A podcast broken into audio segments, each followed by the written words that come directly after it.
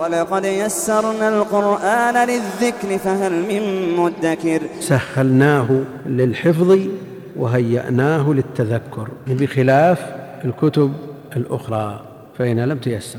ومن صفة هذه الأمة أن أناجيلها في صدورها، بل هو آيات بينات في صدور الذين أوتوا العلم، بينما الأمم السابقة لا، يقرؤون في الألواح، يقرؤونه مكتوبا، فلم ييسر لهم حفظ كلام الله جل وعلا. وكلام الله جل وعلا قوي لا يستطاع إلا بإعانة من الله جل وعلا. وهنا ولقد يسرنا القرآن للذكر، يقول سهلناه للحفظ وهيأناه للتذكر. فمن يعتذر بأن القرآن صعب عليه، قد يوجد من هذا النوع من يوجد، لكنه بسببه، وإلا فالله جل وعلا يسر وسهل القرآن. ويوجد عجائز في السبعين والثمانين من تحفظ القرآن، وشيوخ كبار لا يقرؤون ولا يكتبون ويحفظون القرآن لأن القرآن يسر. لكن لمن لمن يسره الله عليه من المدكرين.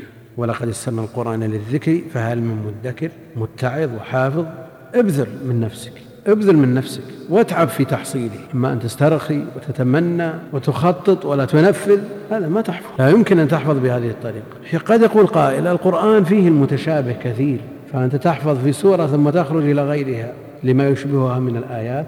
نعم، لأنه قول ثقيل يحتاج إلى تعب ويحتاج إلى صدق وعزيمة، ورتب عليه أجور عظيمة، سواء كانت في قراءته أو في حفظه أو في فهمه أو في تدبره أو في ترتيله أو في العمل به والتفقه منه. هذه أجور أجور لا يمكن أن يقدر قدرها إلا الله جل وعلا، ولذلك تحتاج إلى عناء وتحتاج إلى تعب. والتيسير هذا لا ينافي المشقة على بعض الناس، والذي يقرأ القرآن هو عليه شاق يتتعتع فيه، هذا لا ينافي التيسير، لأن الله جل وعلا إذا علم الصدق النية من هذا الشخص وبذل من نفسه أعانه عليه ويسره عليه. والدين يسر، ولن يشاد الدين أحد إلا غلبه. ومع ذلك هم الدين أوجب الجهاد الذي فيه إزهاق النفوس، وأوجب الحج الذي فيه ما فيه من المشقة العظيمة، ومع ذلك الدين يسر، ما في تنافي بين هذا وهذا أبدا. لكن من بذل يسر له الأمر، من بذل وأعطى من نفسه بصدق ويقين بموعد الله جل وعلا يبشر. أما الذي يتمنى هذا لن يحصل له شيء.